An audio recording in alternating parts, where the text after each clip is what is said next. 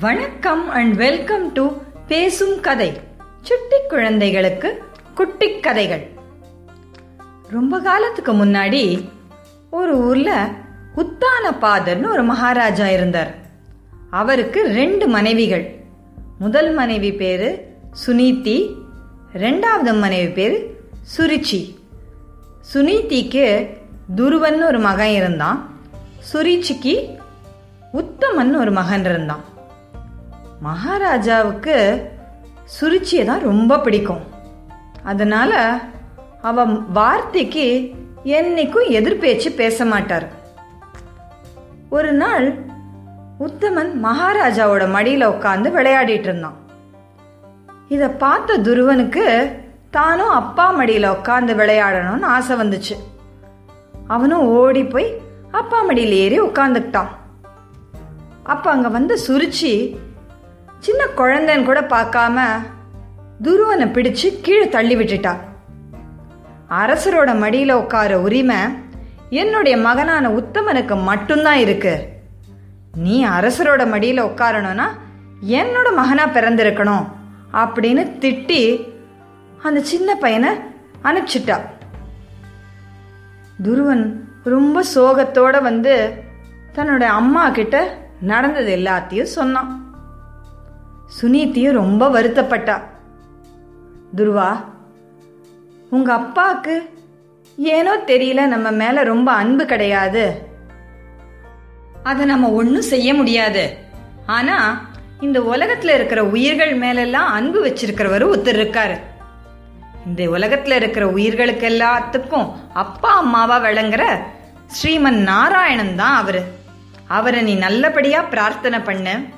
அவர் உனக்கு எல்லா நன்மைகளையும் கொடுப்பாரு அப்படின்னு சொன்னான். துருவன் அவனோட அம்மாவோட அட்வைஸ ரொம்ப சீரியஸா எடுத்துக்கிட்டான். அந்த மகாவிஷ்ணுவை தான் எப்படியாவது தரிசனம் பண்ணணும்னு ரொம்ப ஆசைப்பட்டான். ஆனா அந்த மகாவிஷ்ணுவை தரிசிக்க தவம் பண்ணுறது தான் சிறந்த வழி அப்படின்னு அவன் தெரிஞ்சுக்கிட்டான். அதனால திடீர்னு ஒரு நாள் காட்டுக்கு கிளம்பி போயிட்டான். காட்டுல பாதி தூரம் அவன் போகும்போது எதிரில் மகரிஷி நாரதர் வந்தார். ஒரு சின்ன பையன் தனியா காட்டுக்கு வரத பார்த்த நாரதர் ஏன்பா நீ எங்கேயாவது வழி தவறி வந்துட்டியா? இந்த காடு ரொம்ப பயங்கரமான இடமாச்சு உங்க அப்பா அம்மா எங்கன்னு கேட்டார். நடந்த எல்லா கதையையும் துருவம் அவர்கிட்ட சொன்னான். நீங்க யாருன்னு கேட்டான். மகரிஷி நாரதருடனே என் பேரு நாரதர் நான் மகாவிஷ்ணுவோட பக்தர் அப்படின்னு சொன்னார். உடனே துருவன் நீங்க தான் எனக்கு எப்படியாவது தவம் பண்றதுக்கு ஒரு நல்ல வழிய சொல்லணும் அப்படின்னு சொன்னான். மகரிஷி நாரதருக்கு இதை கேட்க ரொம்ப வேடிக்கையா இருந்தது. துருவா தவம் பண்றது ரொம்ப ஈஸியான காரியம் கிடையாது. இதோ இந்த காட்டை பத்தியா? இங்க எல்லா சமயமும் வெயில் அடிக்கும். சில சமயம் ரொம்ப மழை பெய்யும் புயல் அடிக்கும். இந்த மாதிரி இடத்துல உன்ன மாதிரி ஒரு சின்ன பையனால இருக்க முடியாதுன்னு சொன்னார். ஆனா துருவம் அசரல. சரி அதை விடு. இந்த காட்டுல ரொம்ப கொடிய மிருகங்கள் இருக்கு. சிங்கம் புலி பாம்பு. இது எதுவும் ஒன்னு உயிரோட விடாதுன்னு பயமுறுத்தினார். ஆனா அதுக்கும் துருவம் பயப்படலை. நான் எப்படியாவது மகாவிஷ்ணுவை தரிசிச்சுட்டு தான் திருப்பி நாட்டுக்கு போவேன்னு ரொம்ப உறுதியா இருந்தான். அவனுடைய திடமான மனசை பார்த்த மகரிஷி நாரதருக்கு ரொம்ப ஆச்சரியமா போச்சு. சரி உனக்கு தவம் பண்றது எப்படின்னு சொல்லி தரேன்னு சொல்லி ரொம்ப சிம்பிளா அந்த சின்ன பையனுக்கு புரியற மாதிரி சொல்லி கொடுத்தாரு.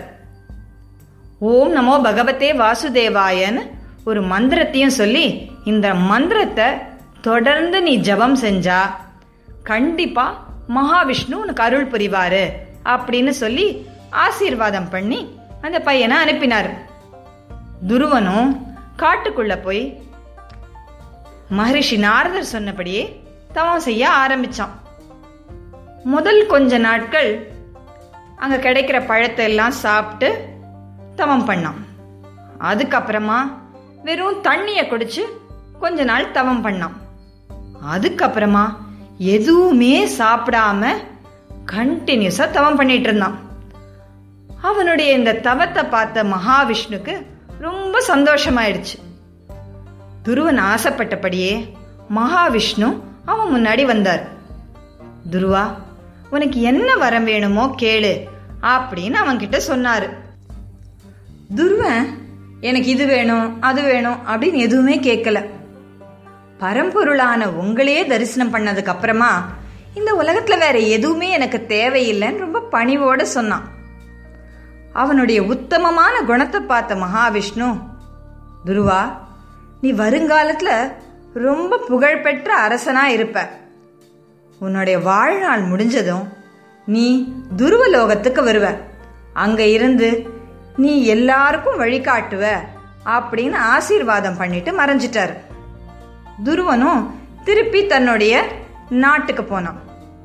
இதுக்குள்ள மகாராஜாவும் தன்னுடைய தவற உணர்ந்து ரொம்ப வருத்தப்பட்டார்.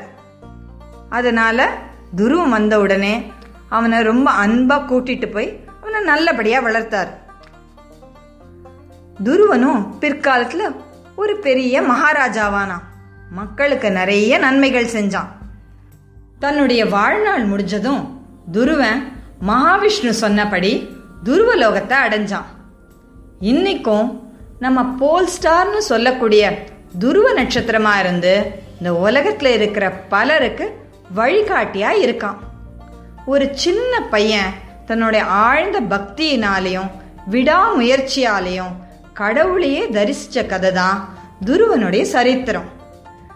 ஒரு நல்ல நோக்கத்திற்காக விடாமுயற்சியோட உழைச்சா நாமும் எதையும் சாதிக்கலாம். இந்த கதை உங்களுக்கு பிடிச்சிருந்தா லைக் பண்ணுங்க ஷேர் பண்ணுங்க கமெண்ட் பண்ணுங்க. இது போல நிறைய கதைகள் கேட்க பேசும் கதை யூடியூப் சேனலுக்கு சப்ஸ்கிரைப் பண்ணுங்க. நன்றி வணக்கம்.